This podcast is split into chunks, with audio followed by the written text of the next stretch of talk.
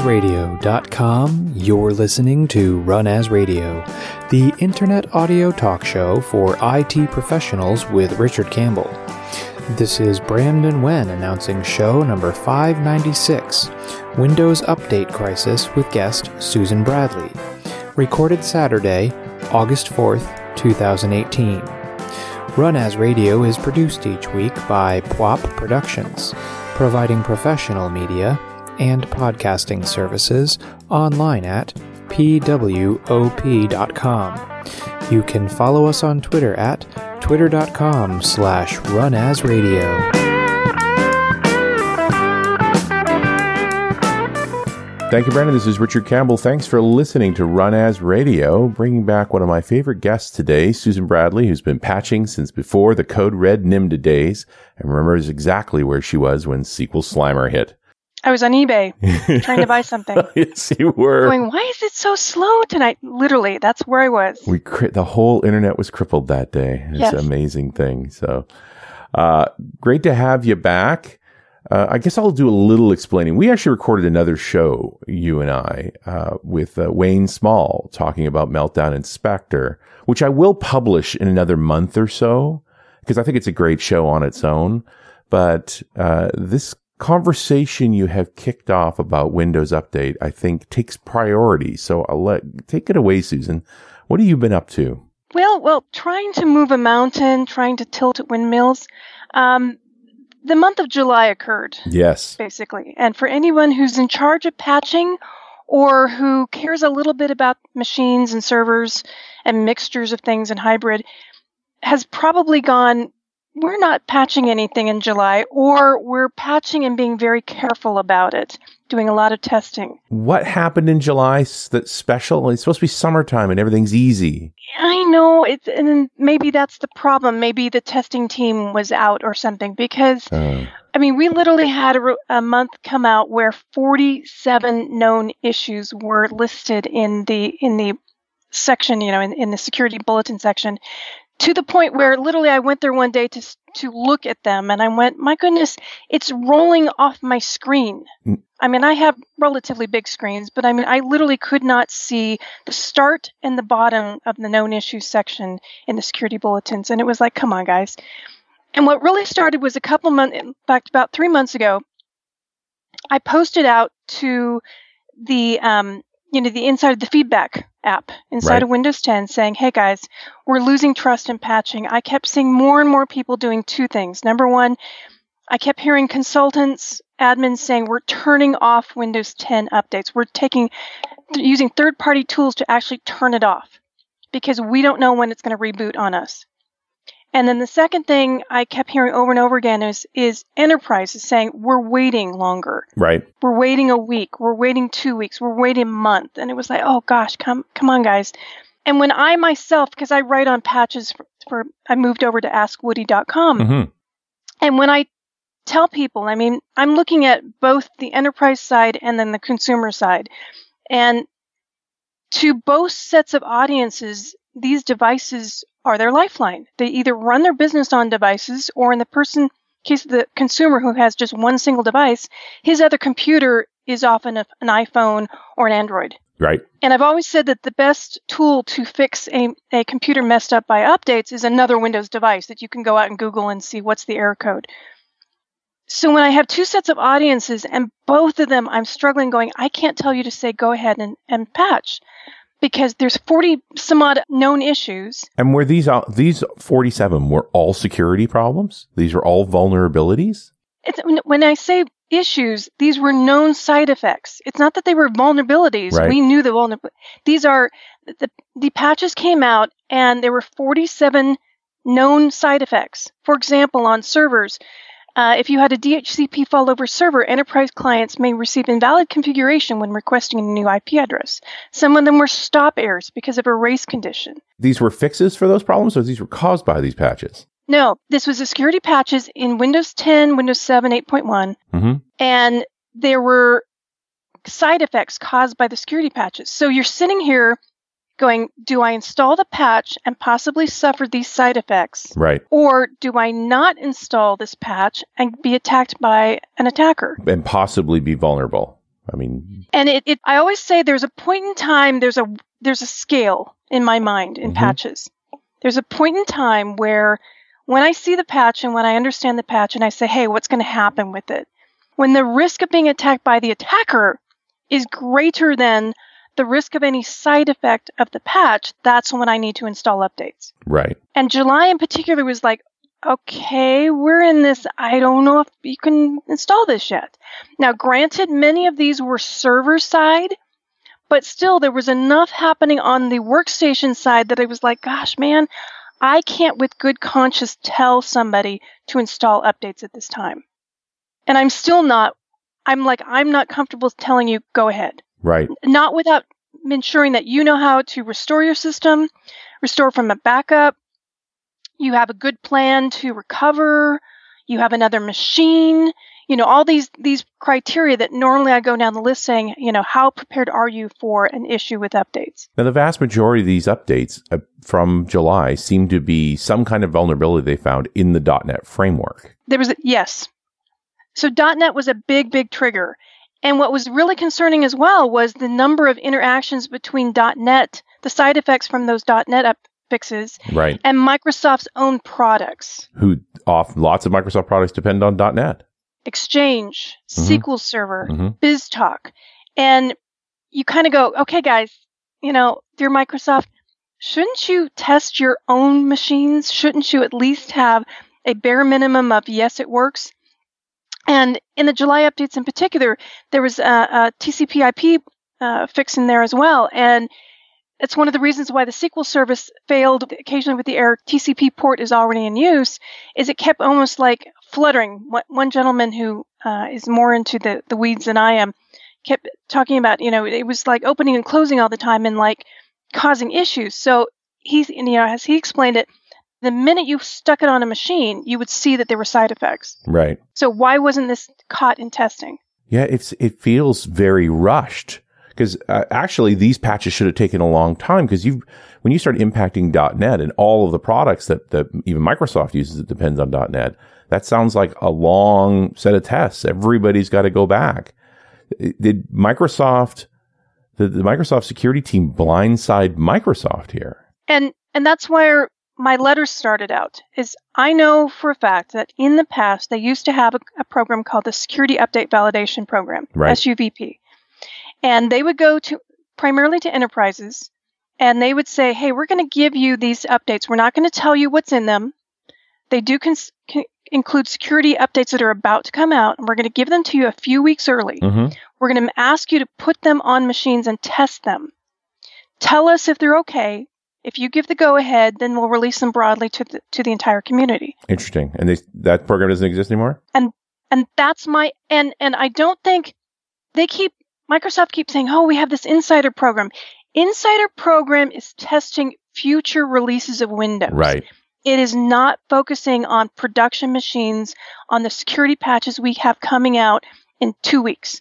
It is is not that specific. It's not that narrowed down. It's future stuff. It's Redstone 5 and it's whatever they're now calling it quarter what is it? 19 quarter 1, quarter 2, something like that. Something like Half that. Yeah. whatever their naming is now. They're focused on features and new items. They're not focusing on the .NET security patch that just is coming out, and we need to make sure it works on machines. So my ask to to management was, "Hey guys, I know you had this program in the past. I'm not sure if you still have it. I think they do because I saw the other day on the Microsoft job site that they were hiring for it. Enhance that. Get that bigger again. You know, go back out to your your key enterprise customers, the ones that have Exchange on-prem, the one that have the BizTalk, and uh, and you know all those ones that clearly failed with this update. Right. SQL Server, SQL's pretty broadly out there. Go to them, put them under an NDA, and say, hey, test, help us out to get solid updates. And especially in light of the fact they, I mean, they literally posted this after I did my letter, just on um, Wednesday, I believe it was. On the Windows 10 IT Pro blog, they wrote a post about Windows 10 update servicing cadence. And they talked about guiding principles in the monthly Windows servicing process. Be simple and predictable, Mm-hmm. be agile, be transparent. And underneath Agile, they said we should also provide you with updates quickly without compromising quality or compatibility. Amen, brother. Mhm. That's what you should be doing. That's what you didn't do in July. Well, and and honestly, we'd rather you went slower and Yeah. didn't break things. And that's the other layer of my ask to management too that I've got. Um, and then that was part of the letter. Between three months ago, when I did my my you know help me, let's upvote this this um, feedback item. I also did a survey monkey um, survey of about um, over 1,800 consultants Mhm. and I believe it was over 800 consumers. Um, bottom line was over 2,000, you know, people in total, asking them some unscientific questions about patching. And as people will say, hey, you know, it wasn't scientific, you didn't go out to the broader world. I absolutely agree. I Yep. went to people that were in charge of updating who cared about updating. So it's not scientific. I just wanted to get this targeted community's feedback to Microsoft. And I asked them, you know, what do you think about updating? Is it meeting your needs?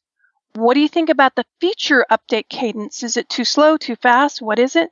And, you know, what would you do to make Windows 10 updates better?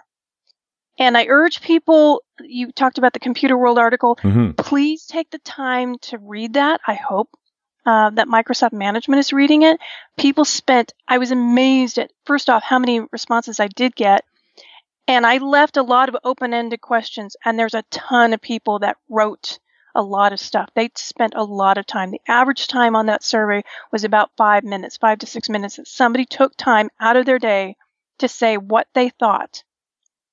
And the big, big feedback item that I got out of there was that the feature updates cadence was too fast. Right. Twice a year is just killing us. Well, you know, the cadence wasn't supposed to be a problem because it was just going to auto install and always work. And it's it's first off those feature updates take a while to install. Yes. Secondly is they've had a nasty habit and they still haven't gotten it right because I just recently got went through this on my 1803s. Mhm. They still haven't gotten it right where they don't mess with anything. They reset things. Right. um, they in my own case just recently it's like come on guys i i've you know done this feedback like three times uh, we have a gentleman in the office who um, like we all should um, that puts numbers in their their uh, password Right. i and i went really i didn't realize i did this when i'm putting my password in i do it on the keys above the letter keys Right. He does it on the keypad on the right hand side. He's an accountant. He's used to 10 key, so he uses the numlock key on the on the right hand side. How many times now? So we're at what fourth release? Something like fourth that. feature Yeah. release? Something like that. I've lost track. Every single time it resets the number lock so it's not on when he turns on the machine. And every single time, now this time I'm like, okay, fine, I'm giving up. I'm now putting a group policy up on the server, making sure that that registry key in, is in place. But now, three times they promised that, hey, next time we're going to make it better. We're going to make sure that we don't reset your your you know settings. And it's like, come on, guys, you know this is annoying. And it's a productivity hit, but I think the biggest issue is the trust. That just Yes. smacks us over and over again with the trust hit that makes us think we can't allow them to update. We have to check because they're not doing the thing they said they were going to do. Exactly, So, uh, and I'm looking at the survey data and it's uh, pretty negative. it is. People, people are not very happy. And I, and I'm part of me is like, well, they definitely changed it, but they went to this new process three years ago. And sure, we're going to, we're, we're to be resentful for the first year, but after three years, if it worked, we'd be using it. I, I would think like, why are we still this frustrated? And I, part of it is is for three years they keep changing it. I mean, you can look back at the history of the Windows Update for Business, Mhm. the dual scan. You can, and even now they've just announced um, just the other day that they realize that they're they're rebooting our systems spontaneously when we don't want it, Yep. and so they're going to use a new algorithm um, that, in their own words, is promising. And it's like I'm I'm groaning, going, "Oh, guys, man, you got to nail this. You cannot be just promising." Um, and they realize themselves that they haven't yet gotten this right. And, and this is back in the window, I'm going to give a little history here. Back in the Windows 7 era, there was a gentleman who was uh, involved in the Windows update, and he reached out to me one day because even then I was having it, you know, telling guys, you got to get this better. And he said, you know, Windows update process is obviously it. This is really hard. This is really hard um, coding. This is really hard. And then in particular, it's really hard because different people want different things. Of course, yes. You know, you may only want updating at a certain small little window of time. My dad is like, oh, I don't care, do it during the day. Right. And machines that are only used in the house in the evening versus machines that are not used in the evening because they're at the office, like all of those problems. So I understand why they changed from the Windows 7 technologies where, you know, nobody rebooted. I mean, you'd go into to systems where, okay, guys, that little yellow, you know, please reboot has been up there for weeks and months and you're not doing anything Right. to the 10. So I, I understand the process. I actually pref- now people are going to go, really? I prefer the 10 for one major reason. The 10 cumulative process means that we no longer have the long scanning time pro- problem. You remember what back in Windows 7 where it, it got to toward the end of its life. I shouldn't say it is toward the, toward the end of his life. It got to uh, quite a ways after Service Pack 1. Right. And because all of those deltas and, and update history wasn't reset, if you were standing up either a new machine or had a machine that hadn't been online for a while and you went to go scan for updates, you would basically, Yeah, it just went away. you might as well just go to dinner, come back, have vacations, take a few days, you know, come back and you, it might be done. Right. and it was the problem of the scanning for all of the the um, you know the hierarchy of which patch goes where. So the cumulative update model gets rid of that process. Right. So I I approve that process. I approve the feature release process with one caveat. hmm It shouldn't be twice a year. Even in my own small firm, doing it twice a year because I'm trying to work around people's time frame. I'm trying to make sure it doesn't reset things. To me, it's it's a little service pack. Right. That every six months, I have to dis- determine when's a good time to fit it in with my other servicing. It's just too frequent then. Yeah, it, slow it down, guys. Right. Once a year. Once a year, that would be fine. Susan, I need to interrupt you for just a moment for this very important message. You've got Windows, Windows 7 and Windows 10. They're domain joined and non domain joined. They're on premises and always on the go. And it's your job to make them more secure. But stay calm. That's why you've got PolicyPak. Policy Pack increases your Windows security with your on premises and roaming PCs. Remove local admin rights, manage all the security settings in your browsers in Java, and tame the Windows 10 start screen and taskbar. Got machines out in the field without the latest group policy settings? Then use PolicyPak Cloud or your own MDM service to deploy real group policy settings to those machines. Only with PolicyPak. Get your free trial today and learn a secret weapon that hundreds of administrators use to manage and secure their Windows 7 and 10 desktops, both on premises and out in the field. Head over to policypak.com to get started today. PolicyPak, securing your standards. And we're back. Richard Campbell, Susan Bradley. We're talking about this open letter uh, to the Windows folks about update and all of the challenges around this particular uh, set of problems. Are they m- mixing service, you know, security fixes and other features here? Are we getting updates we don't really need that are causing problems? Well, they've in the cumulative update process. If you Mhm. if you look at ten versus seven, uh, and even seven these days is cumulative. Let's go back to historical seven. Right. Once upon a time in historical seven, you get individual updates, and you'd get the time. No disrespect intended for for Turkey, Morocco, or anyone else, any other listeners in that in those areas Right. but but you'd get time change uh, for like these weird countries that you'd go i don't have anybody i interact with that why do i need that update Right. and every update that comes to your system has a potential either small or large to disrupt something Sure. every update may or may not reboot the system so you want to do two things you want to minimize disruption and you want to minimize rebooting when Microsoft wasn't doing the single second Tuesday turn to Redmond, you know, everything's going to be installed today and let's reboot. When they ins- in, would insert things at the end of the month, because they have this, and let me back up a little bit, they have this cadence process, they call it. There's the first week of the month of patching, and that's always going to be Office non security, non 365. If you are a uh, what's called a VL volume license office person, Right. you still have Office on on what's called MSI, hmm and you get individual updates um, until 2019 when we're all going to be on Click to Run. Sure, we are. So, so first week of, of the month is the non-security for Office. Second week of the month is the big the big week, and on that second Tuesday, we're going to get security updates for both Office and Windows.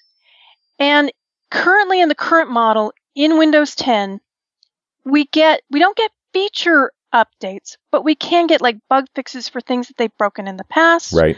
Um, I mean, and you look at some of these things, that's what kind of is like interesting, if not a little bit scary. If you actually read the release notes for the Windows 10, every single release, they keep patching some bugs for things that you're going, really? It's taken this long to fix that? You know, and some of the things are like, wow, you know, But this is also the back and forth, right? It's like, yeah, that's a seems like a fix that should have been done ages ago, but they have taken time to make sure it doesn't break things. True. You know, I'd, I'd rather have patches come in late, especially when we don't have known exploits.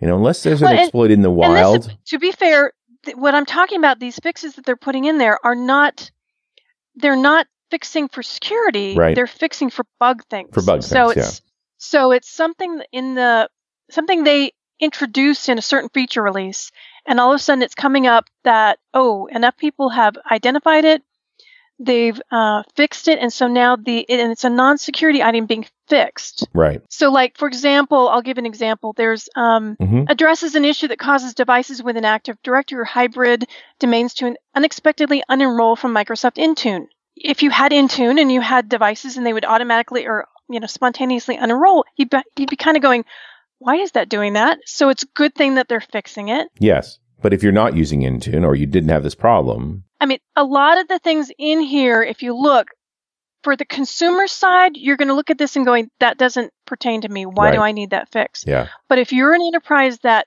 needs that fix, you're going to be going, why did it take them so long to fix this? Which, you know, the, the classic trap for Microsoft. I'm also thinking back to when Win 10 and the new update system first came along. And one of the things they said, you know, Microsoft said was, we're trying to get to a consistent version of Windows because it's Mhm. so hard for us to help you when it's, we cannot figure out what version you've got, whether you've applied this hotfix or not applied that hotfix. I'm going to be a little bit of a anti on that. Okay, so Okay. that was the reasoning, Yep. valid reasoning. Mhm. What do we have now?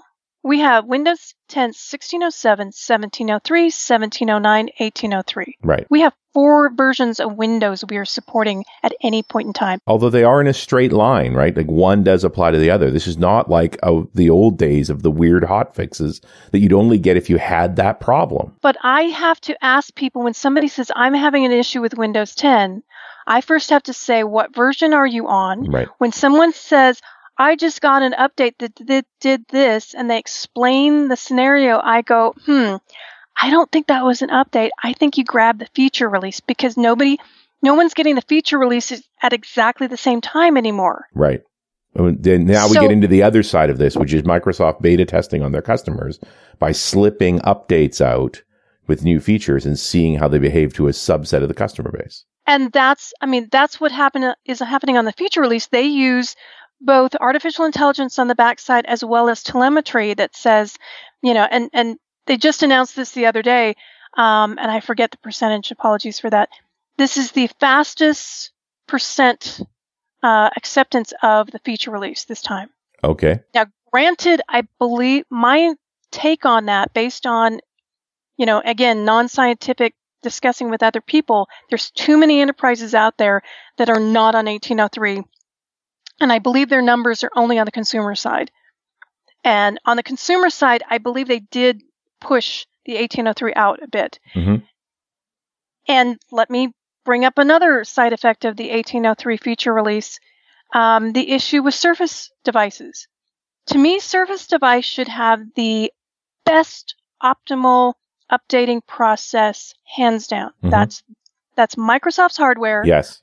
Microsoft software, they control the entire ecosystem. Yet when 1803 first came out, we had side effects with SSDs, and they actually had to do a block. And in my personal opinion, they should have had the block there if they knew from the get go that 1803 was going to cause issues with SSD drives on Surface devices. No Surface device should have ever seen that 1803 until it was ready to go for those devices. Yeah, it seems crazy to me that that in, in that scenario that you've got so much control. Well, wouldn't you test this stuff first? Wouldn't you test Yes. the, the people that bought your hardware, make sure that one works the best? Is this just simply a testing failure? I I think it's combination testing and communication. I think it's it's the surface division is in one spot over here, the servicing department is one another department over here. And I don't think the message is getting between the departments. Well, and I wonder if the reorganization in April, which was literally last week's show, and talking to Paul Thurrott about it, isn't going to positively impact all of this. That they're actually reorganizing for exactly these kinds of issues. And I hope it does, which is one of the reasons why, you know, I the people on the the email that I sent it to, Mhm. knowing that this is going to cause issues with Azure, I mean, for two reasons. Number one, think about it. This code is up in Azure. right? They're patching their own stuff up there. Yes. So I cannot imagine that there isn't an Azure engineer up there screaming his little bloody head off, going, "How dare you make me screw up my SQL instances up here in, in Azure?" hmm So I, I trust in in the knowledge that there's probably somebody just as upset inside Microsoft as I am outside of Microsoft. So that's my first thing. And then the second thing is you can see it within the interaction of the, the Windows 10 VMs. So let me give you another example of the, of the problems of this cadence is having. Um, so if you go out to the Azure Marketplace and you install a Windows 10 virtual machine, Mhm. or even a server virtual machine, it's actually several months out of date.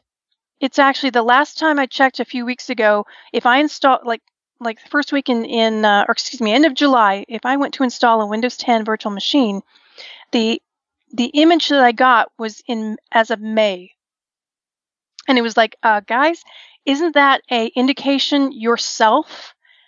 You yourself are waiting and holding back on on images up on Azure because you know that there's side effects with updates. You don't want to push them out too fast. The other thing that caused issues is if you had a virtual machine, this was back in the March through June timeframe. Mhm. You remember when that there was an uh, RDP patch that came out, and they phased it in over time because they knew it was going to cause issues.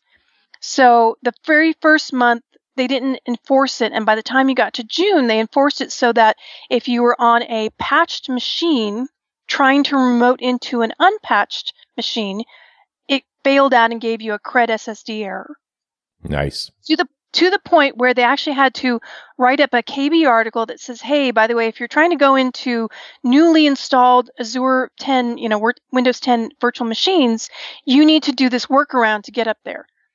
So, I mean, clearly the fact that we've got this mismatch patching is causing issues in your own Azure infrastructure. So, in my perfect world, we'd be able to install virtual machines on Azure that would have exactly today's updates. If I went up there today to install a Windows 10, it would have July's updates. Right. And I wouldn't blink an eye, I wouldn't scream bloody murder. I'd say, yeah, that's the way it should be. But and it's also a great statement, right? It's like Microsoft trusts their own stuff enough, and the, the more salient point being, we have clear evidence that they don't. So why are they pushing it on the consumer? Right. And why are they making it so hard for the enterprise? We're putting the enterprises in a very awkward position because many of these companies are mandated and regulated to install updates within Right. a certain time frame. Yes. If you are anywhere near credit cards, you have a 30 day window that you better get those updates on. Otherwise, I'm sorry, you're out of compliance. Well, but you might, but you may put them on and put yourself out of business because you're no longer functioning. Exactly. So, I mean, I'm going to push back on the twice a year updates. If they didn't break things, it wouldn't be a big deal. If they didn't trash people's configurations, it wouldn't be a big deal. Like, I don't mind going fast as long as you stop breaking stuff. And as long as you are, slow down. Right. So you put out the original letter published on the Computer World July 30th. Uh, and they, you did get a response from them. Yes and no. um, I got a response that I wasn't exactly expecting. I didn't get a, any response from the three gentlemen that I sent the email to. hmm I actually got a, a email back saying, "Thank you for contacting Microsoft. We've opened a case." And I'm at first I looked at that and went, "I didn't open a case." Didn't get a PSS, yeah. Yeah, and it's like, okay, what's going on? And then I, you know, in this day and age of phishing attacks, I went, "Is this real?" Right. And I hovered over the links and went, "Yeah, that's an official." You know, looked at the headers and went, "Yeah, that's official Microsoft." Okay, that somebody must have opened up a case. It's like, okay. So then, about 24 hours later, I get the what is the official response back, and it was also a bit disappointing. I clearly got a message from someone in charge of handling me right. and uh, he indicated that the letter had been forwarded to a team better equipped to handle the concerns.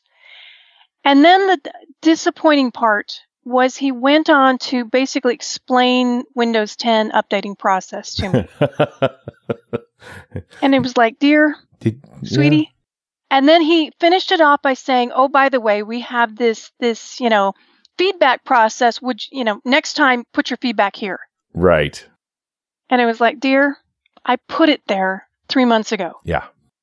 I got 300 people, mind you, 300 people from the insider program because that's another thing about their feedback program.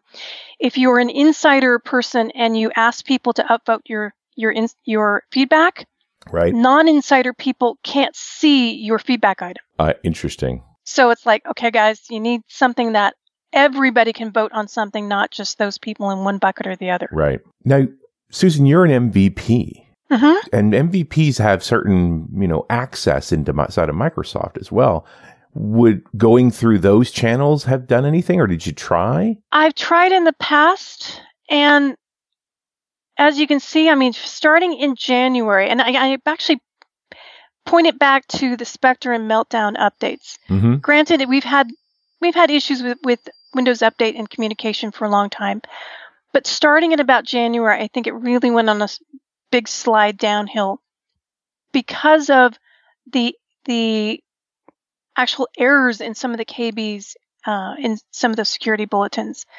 It was concerning then, and I started, you know, reaching out to people saying, "Hey guys, we need better communication." Right. And unfortunately, in the change from several years ago, um, there isn't the exposure into the security team as there used to be. So trying to get feedback to Microsoft, you get a lot of, hey, put that in. That's a really good item.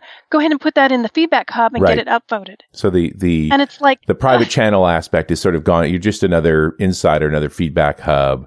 right, You know, the the sort of opportunity to poke them and say, you know, before I yell this out loud and everybody gets agitated, because they're going to. Uh, do you want to take a look at this first? And it seems like those channels are being closed off more and more. right. So, and I, I will include a link to your your blog post. You know, sort of the response back again. Uh, I, re- I remember going through this with a, a opening a, a work a, a a service ticket over a particular feature that I was writing about in a magazine, and I kept getting pulled out of service and into PR because, of course, I was writing an article, and they wanted to handle you that way. So it's it's interesting to see you sort of in this same situation where it's awfully condescending some of the stuff they said here. You know, they, that, you know, how you do updates for, for Windows. It's like, uh, I'm pretty sure I know how. And if you'd actually read my stuff, you would have seen that I know how. And when I write to when I get to the point where I'm writing to management, and I've done it a couple of times, Right. I always abide by the rules that that in fact it, this is an ex Microsoft employee gave to me. Don't just complain about something. Give them actionable items. yes, And so it's like I'm not, you know, here I understand this. I know you know this is a problem. yeah, I know hands down you got to get this right because your enterprises are screaming just as loudly as I am. They're just probably doing it to somebody with a VP behind their name. yep, I don't have that ability. I don't know the the you know org chart. So I'm going to go to the top. I know you know this is a problem. And So for and, and in fact the blog post that they did, in fact, right around this time frame, it was interesting that came out. Exactly the guiding principles they talk about. Absolutely hands down, do that. The problem is you're not doing that. Mhm. You're not simple and predictable. You're not being agile without compromising quality or compatibility, and you're not being transparent. Right. So do what your blog post says, and we will be happy. Happier. Happier. I'd still prefer a patch that just worked. You know. And I mean, we have to, again, it gets back to Azure. The problem is going to get harder, not easier. hmm Cloud patching is one of the hardest things to do because guess what? You don't have a test bed. Yeah. One, you know, how would you like to be in charge of patching the entire server farm, farm for Azure? I wouldn't want to be. Nope. That's pretty scary. And they, for the most part, they seem to be pulling it off, but we have a few notable incidences where they can take down the cloud if they do it wrong. Right. Well, it's early August, so all of this has happened literally in a period of a couple of weeks. And we're, uh, I think there's still more to come. So I have, uh, I appreciate you coming back on the show. If you folks haven't heard the Meltdown Spectre show, I'm going to release that, like I said, in September. Because I think it's still very valuable. I really pr- appreciated your insight and Wayne's. But thanks so much for jumping quickly onto this. And I, and I appreciate you, uh, taking it on the chin for us all to really voice these problems with Windows Update. And if I could ask the audience, if you do, especially for those of you in enterprises where I know you have a technical account manager, talk to them, let them know your ideas and your feedback. And again, you know, the best way to approach it is don't just complain, complain with ideas. Mhm. So say, hey, you know, what about this? What if we help you do this? What if we get involved here? Um, have actions, not just complaints, but please give feedback. If you see something in a, in a um, in one of the feedback items, vote it up. If you see a post out on a blog, put a message at the bottom so that that people see how others feel about it too. If you see something on Twitter, retweet it. You know, be vocal and be, you know, tell people that you agree, you know, and here's your ideas and how we should make it better because we have to make it better. We cannot go where people are waiting 30 days to install patches. We need to get back to where we're so confident in our updates that we say, sure, I see that little button that says restart, do it. Yeah, I'm with you. Susan, thank you so much for coming on to talk about this. Thank you. And we'll talk to you next time on Run As Radio.